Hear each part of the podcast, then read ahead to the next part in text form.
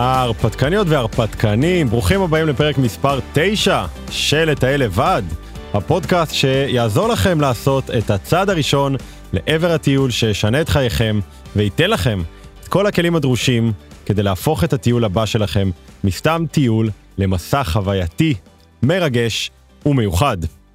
אני שמח וגם קצת עצוב בינינו לשתף איתכם שהפרק הבא הולך להיות הפרק האחרון לעונה. כן, כן, העונה הראשונה של לטייל לבד עומדת להסתיים, ולמזלכם מבחינת תוכן אפשר לומר שאשכרה השארתי את הטוב לסוף. היום אנחנו נדבר אולי על הדבר הכי פרקטי שאפשר לדבר עליו כשמדברים על טיול לבד. ולכן זה הפרק שבו אתם תרצו להוציא איזה פנקס ועט ולרשום לכם, לשמור לכם אותו במועדפים ולשלוח לחברים שלדעתכם ירצו מתישהו בעתיד לטייל לבד. היום אנחנו נדבר על איך עושים את הצעד הראשון. מאיפה מתחילים כשרוצים לטוס לטייל לבד, ואיך אפשר להפוך את הפנטזיה הזו במידה והיא צצה במוחכם מחלום למציאות. לפני שאני אתן את הטיפים והטכניקות שלי שיעזרו לכם לצאת לטיול לבד הראשון שלכם, קודם כל אני אומר שאם אתם מאזינים לפרק הזה, אבל אתם לא שוקלים לטוס לטייל לבד, חברים, הגיע הזמן שתשקלו את זה ברצינות. וכן, אני שיא הרציני. צחוק בצד, לטייל לבד זה הדבר הכי טוב שתוכלו לעשות לעצמכם, אבל בעיקר מהבחינה של התפתחות אישית. אם עדיין לא ניסיתם את זה, אני פשוט לא מרשה לכם לפסול את החוויה הזו על הסף. תסמכו עליי, אין לכם מושג כמה אם תטיילו לבד, זה יעלה לכם על כל הציפיות, ויעניק לכם מלא חוויות חדשות שלא תיארתם שאתם אי פעם תחוו. וכן, זה בעיקר בגלל היותכם לבד במסע הזה. כי לכל אלו שאומרים לעצמם פה בלב, נו, בסדר, אבל uh, גם בטיול עם עוד אנשים חווים חוויות מטורפות, אז אני אגיד לכם משהו. נכון, זה ללא ספק קורה, אבל כל דבר, גם הכי קטן, כמו להחליף כמה מילים עם מישהו ברחוב, פשוט מקבל משמעות כפולה ומכופלת כשאתם חווים את זה אך ורק עם עצמכם. שלא נדבר על הדברים העוצמתיים יותר כשמקומיים מזמינים אתכם לאיזה חוויה או הרפתקה, או שאתם מתאהבים במישהו או במישהי. אז ככה חברים, אחרי ההקדמה הקצרה הזו, אני חושב שהגיע הזמן לדבר תכלס. תראו, אני יודע שיש מלא אנשים שהיו מתים לטייל לבד, אבל הפחד שלהם עוצר אותם מלעשות את זה. ואני יודע כי אני חי ונושם את זה ביום יום, ואני גם מייעץ ומלווה אנשים שרוצים לטייל לבד, ואני גם מדבר על זה עם הרבה אנשים שלא מגיעים אליי לייעוץ, כי הם בכלל לא מאמינים שהם יכולים לעשות את זה. אז הדברים שבעיקר מפחידים את האנשים האלה, ש... שחוששים לעשות את הצעד הראשון, זה יכול להיות מגוון של דברים. זה יכול להיות דברים רעים שיכולים לקרות להם, זה יכול להיות הפחד מלהרגיש תחושת בדידות שמטיילים לבד. מה יקרה? פתאום אני אמצא את עצמי לבד, אני אחשוב על מחשבות אה, אה, אובדניות, או אני פתאום אה, אשאל את עצמי שאלות אה, עמוקות, כמו מה משמעות החיים ולמה אנחנו פה. או סתם חוסר הידע והניסיון, איך להוציא לפועל אה, טיול טוב בעצמם, מגביל אותם. יש מספר לא מבוטל של אנשים שהיו רוצים לחוות חוויה של טיול לבד, אבל כמו הדברים שציינתי פה, יש להם משהו שחוסם אותם. עכשיו חברים, הדבר האחרון שאני מנסה לעשות פה זה להתעלם או להכחיש את הימצאותם של איזה שהם פחדים. פחד הוא דבר אמיתי, והוא נורא סובייקטיבי, צריך להכיר בו, והרבה פעמים הוא גם יציל אותנו מסכנות, מה שנקרא יבוא לטובתנו. אבל עכשיו נשאלת באמת השאלה, איך מצליחים לטוס לטייל לבד, למרות שהפחד הזה קיים? או איך מגשרים על המחסום שמונע מאיתנו לעשות את הצעד הראשון במידה וזו חוויה שאנחנו סקרנים לגביה. אז הנה כמה שיטות שאני מכיר, שמתוכן תוכלו לבחור את זו שהכי מתאימה לכם. או כמובן יותר מאחת. אז הדרך הכי קלאסית, שהיא גם הדרך שאני התחלתי איתה, היא פשוט מאוד לטוס עם חבר, ואז אחרי זמן מה, כשמרגישים מספיק ביטחון ביכולת הטיולית שלכם, להתפצל. כשטסתי לדרום אמריקה, אחרי שהשתחררתי, טסתי עם חבר שלי מהבית, ולא ידענו כמה זמן נטייל ביחד, אבל ידענו שבשלב כזה או אחר אנחנו הולכים להתפצל. ואז, כמו שחשבנו, אחרי שלושה וחצי חודשים, הבנו שהגיע הזמן שכל אחד ימשיך לדרכו, בעיקר בגלל ששנינו היינו סקרנים לגבי טיול לבד. אז בנקודה הזו בזמן פשוט החלטנו להתפצל וללכת איש איש לדרכו. עכשיו, יש מספר יתרונות לדרך הזו, וכמו לכל דבר, גם יש מספר חסרונות. מבחינת היתרונות, אני חושב שאפשר לומר בוודאות שהשיטה הזו נותנת לנו הכי הרבה ביטחון לפרוס כנפיים ולהתחיל את המסע הסולו הראשון שלנו. זה נובע גם מזה שאנחנו נמצאים במקום הזה כבר, איפה שאנחנו לא מטיילים, בין אם זה באמריקה הלטינית או במזרח או באירופה, לא משנה. גם אם זה לא בהכרח אותה מדינה שנטייל בה, זה הולך להיות אותו אזור. אז אנחנו כבר דבר, יודעים איך דברים עובדים שם, ומה הסכנות שיכולות אה, לסכן אותנו שם באותו אזור. ודבר שני, כבר צברנו איזשהו פזם טיולי כלשהו. ולכן תחושת המסוגלות שלנו גבוהה יותר, ובאמת נותנת לנו את הפוש שאנחנו צריכים.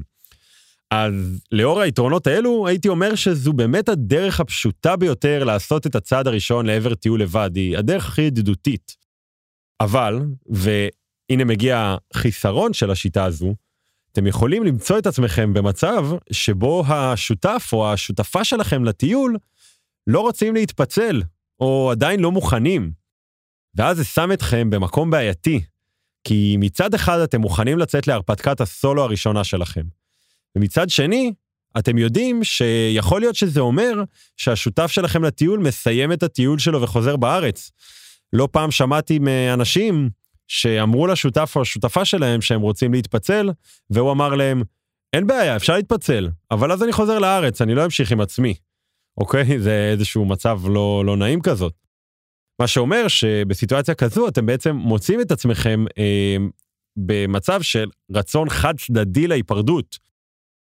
ואני אומר במצבים כאלה, חברים, תחשבו טוב טוב מה הצעד הבא שלכם, ומעבר לזה, תחשבו שנייה מה נמצא על שתי כפות המאזניים. מצד אחד, הרצון של השותף או החבר שלכם. ומצד שני, הרצון שלכם. כמובן שאני לא אגיד לכם מה לעשות, טוב, אולי אני כן, אבל אני אגיד לכם שכדאי לכם לחשוב טוב טוב על איזה רצון אתם רוצים להגן, שלכם או שלא. כי מי יודע מתי פעם הבאה אתם תהיו באזור הזה בעולם, עם התחושת מוכנות הזאת לטייל סולו, ועם הביטחון הזה שצברתם בטיול הנוכחי. הרבה פעמים אני רואה אנשים שמוכנים לוותר על הצרכים שלהם ועל רצונם האישי, רק בשביל לא לפגוע ברצונותיהם של אלו שסובבים אותם. וחברים, זה באמת ככה כמה מילים מהלב. ברוב המקרים, אני חושב שכדאי לנו לעמוד על שלנו ולהבהיר את החשיבות של הדבר הזה עבורנו. ובמקרה הזה זה לטייל לבד. כי אם לא נעמוד על הרצונות שלנו, אף אחד אחר לא יעשה את זה בשבילנו. וזה נכון גם לגבי כל דבר בחיים. למה שזה שהשותף שלי לא רוצה לטייל לבד, אני גם צריך לא לזכות בחוויה הזו של טיול לבד. אתם איתי בזה? מקווה שכן, ואם לא, מקווה שזה קצת ישקע אולי אחרי uh, שנסיים את הפרק הזה. Uh, ונראה לי דיברנו מספיק על השיטה הזו, אז uh, בואו נעבור לשיטה הבאה. השיטה הבאה היא להשתמש במסגרת כלשהי שתטיס אתכם לחו"ל, כדי שמשם אתם תתחילו לטייל לבד. מה הכוונה במסגרת כלשהי? זה יכול להיות מלא דברים, זה יכול להיות הסוכנות היהודית ששולחת אתכם למחנה קיץ בחו"ל, זה יכול להיות משלחות כאלו ואחרות לאפריקה, או מרכז אמריקה, או כל דבר בסגנון, התנדבויות. יש כאלו בכל העולם. זה גם יכול להיות טיול משפחתי בחו"ל, שאחריו המשפחה שלכם תחזור, ואתם תישארו. היופי הוא שבדומה לשיטה הראשונה שנתתי פה, היא שזה מאלץ אתכם, אתם כבר בחו"ל בסיטואציה. אה, והרבה יותר נוח לכם, אוקיי? זה לא שעזבתם את הארץ לבד, הרבה פעמים מה שמלחיץ אנשים זה על לעזוב את הארץ לבד, לנחות פעם ראשונה לבד במדינה חדשה. רק הדברים האלה. הם, אין להם בעיה להיות לבד בסיטואציות כמו בית קפה ומסעדה ואיזה מועדון. זה ה... הדברים האלו הראשוניים שמלחיצים. אז הפעם, בשיטה הזו, במקום לטייל עם חבר או עם חברה, אתם אה, בחו"ל לצורך אה, איזשהו אירוע או איזושהי משלחת. ששם כמובן יהיו עוד אנשים. וגם יהיה לכם שם איזשהו לו"ז, וגם איזושהי סביבה עוטפת כזאתי ונוחה, ואז אה, נורא יקל לכם על הסיטואציה. וכשאתם שם, כנראה ששוב, אתם כבר די תכירו את הסביבה שאתם נמצאים בה, וזה ייצור לכם איזושהי תחושת ביטחון, שברוב המקרים היא תספיק בשביל שכשהמחנה או המשלחת ייגמרו, תוכלו לטייל שם סולו. וכמו שאמרתי, היתרון של השיטה הזו הוא שאתם כבר שם באזור ואתם מכירים אותו, ולכן הפחד שיקרה לכם משהו, או שלא תדעו איך לתכנן או להתחיל, כבר די מתפוגגים לאורך השהות שלכם שם. מצד שני, יש חיסרון די משמעותי, שהוא גם דומה לחיסרון של השיטה הראשונה. קיים סיכוי גדול שכשהמחנה או המשלחת שלכם יעמדו להסתיים, יהיו שם עוד אנשים שירצו גם לטייל באזור, ואז הם עלולים, חברים, זה ממש תרחיש יום הדין, עלולים להציע לכם שהם יצטרפו אליכם ותטיילו ביחד. עכשיו חברים, שוב, בואו שנייה, אתם יודעים, נשים את זה על השולחן. אין לי שום דבר נגד לטייל עם עוד אנשים, או עם בני זוג, או עם משפחה, או עם הכלב שלכם, לא משנה. אבל כן, יש לי משהו נגד זה, שבגלל שאתם לא תגידו מה אתם רוצים ומה חשוב לכם, התוכניות שתכננתם מלא זמן יירמסו. נגיד שאתם בארצות הברית, במחנה קיץ, ויש שתי בנות שהיו שם איתכן ומציעות לכן להצטרף אליהם לטיול. הדבר הכי טוב, אבל הכי טוב, וכן, אני יודע שזה לא יישמע גאוני, אבל משום מה, מלא אנשים פשוט מתקשים ומפחדים לעשות את זה, זה להגיד להם, תראו, זה ממש מחמיא לי שהצעתם לי להצטרף אליכן, או שהצעתם להצטרף אליי, אבל חשוב לי ממש לטייל לבד.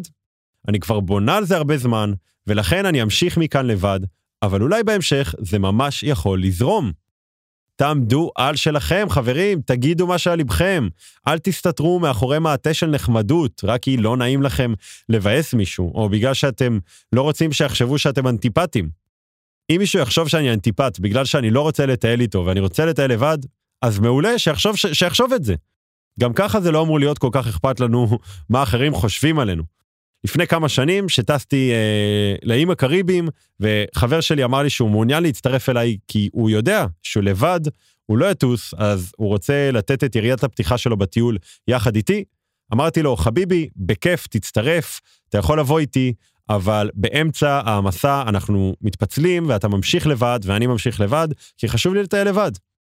יופי, אני שמח שדיברנו על זה, אה, ושאולי קצת זה שינה לכם איזה משהו בתפיסה. עכשיו בואו נעבור לשיטה השלישית. דרך מעולה להתחיל את לבד בפעם הראשונה, היא פשוט לעשות את זה, חברים, ב baby step. וכשאני אומר baby step, אני מתכוון ל... לא לנסות לטוס לחצי שנה לדרום אמריקה לבד וישר להיכנס ללחצים של וואי וואי וואי איזה מפחיד וזה, אלא תקנו כרטיס לשבוע לאירופה. בטיול הקצר והנחמד הזה, אתם גם תגורו בהוסטל עם עוד מלא תיירים אחרים, אז אתם לא תרגישו בדידות. חברים, זה קרוב, זה ידידותי, זה תיירותי, והכי חשוב, זה יעזור לכם להיפטר מחבלי הלידה, ולהקטין לכם את הפחדים שמונעים מכם לטוס ולטייל לבד. מלא אנשים שדיברתי איתם על טיול סולו, ואמרו לי שהם מפחדים, זה בדרך כלל חוזר לאותם תרחישים שהם אומרים לכם מה יקרה לי ומה יקרה לי. זה אומר, הם אומרים לי, מה יקרה אם אני אתקע בסמטה חשוכה, לבד, באמצע הלילה, בלי סוללה, ואז שפתאום בסיטואציה המפחידה והמלחיצה הזו, גם מישהו יתקוף אותי, או ינסה לשדוד אותי, כאילו בואו נגזים, הכל קרה בוז, אוקיי? אה, ו- ואני אומר, במידה ואנחנו מתארגנים על טיול קצרצר וידידותי לאירופה נגיד, שזה גם יעד קרוב, אנחנו יכולים באמת להימנע מלהגיע למצבים כאלו. כי, אתם יודעים, הסיבה שאני נותן את אירופה כדוגמה למקום שכדאי להתחיל בו את קריירת טיולי הסולו שלכם, היא שהתשתית התיירותית שם היא פשוט מעולה. ולכן אנחנו לא נדרשים לאלתר או להיתקע במצבים הזויים כשאנחנו מטיילים שם. כמובן שזה יכול לקרות גם שם, וזה גם מאוד תלוי באיזו מדינה. יש את מערב אירופה שהיא יותר מתקדמת, ומזרח אירופה שנמצאת אה, יותר מאחורה מבחינה תיירותית ותשתיתית, אה, מה שנקרא, אבל באופן כללי זה המקום המושלם להתחיל בו את טיול הסולו הראשון. לא מזמן ליוויתי אה, מישהי בליווי האישי שאני נותן להם מטיילי סולו בטיול הראשון שלהם, וסגרנו לטיול של עשרה ימים בברלין. הייתה לה שם נחיתה רכה, היא פגשה מלא תיירים בהוסטל, היה לה קל להבין לאן ללכת ואיפה להסתובב, ואז בשנייה שהיא חזרה לארץ, היא הזמינה כרטיס ליוון, חברים. וכמה שבועות לאחר מכן היא כבר טסה לעוד טיול נוסף, יותר ארוך ויותר הרפתקני. אז בעצם כל הרעיון הוא לעשות את זה הדרגתי. גם אם אתם רוצים, אפילו תתחילו בטיול לבד בארץ של איזה סופש. שזה גם אני אוכל לעזור לכם אם תרצו לעשות. אבל כשאנחנו טסים לאירופה זה גם מדינה מערבית, היא קרובה, זה טיול קצר, אפילו תתכננו כל יום ויום כדי שלא תהיו בערפל, למרות שאני תמיד ממליץ ללקוחות שלי לשריין להם איזה יום או יומיים בטיול, שבהם הם לא מתכננים כלום ופשוט יוצאים להסתובב ברחובות בלי תוכנית, אה, ורק לזרום. ו, ובעצם ככה תדעו בדיוק מה מצפה לכם במדינת היעד ובטיול לבד הראשון שלכם. האי ודאות הוא לא יהיה אלמנט משמעותי. טיפ נוסף ואחרון לפני שנגיד שלום להפעם הוא, במידה ואתם רוצים לטייל לבד בפעם הראשונה, מה שנורא נורא עוזר זה איזשהו חבר מקומי במקום שאליו אתם טסים. היי, hey, אוהד, רגע, איך מוצאים חבר מקומי במדינת היעד שלי? אז ככה, קודם כל, אתם יכולים להחליט שהטיול לבד הראשון שלכם הוא לעבר מדינה שיש לכם שם כבר איזשהו חבר שגר שם. אני יודע שלהרבה אנשים יש חברים בברלין, במילאנו, במיאמי, כל מיני כאלה. אז תטוסו לחבר או לחברה שגרים שם. תנו להם ביקור, ואז משם תמשיכו. זאת דרך מעולה להכיר אה, מקום בפעם הראשונה לבד, כשאתם בעצם נוחתים בנחיתה רכה דרך החבר הזה שגר שם.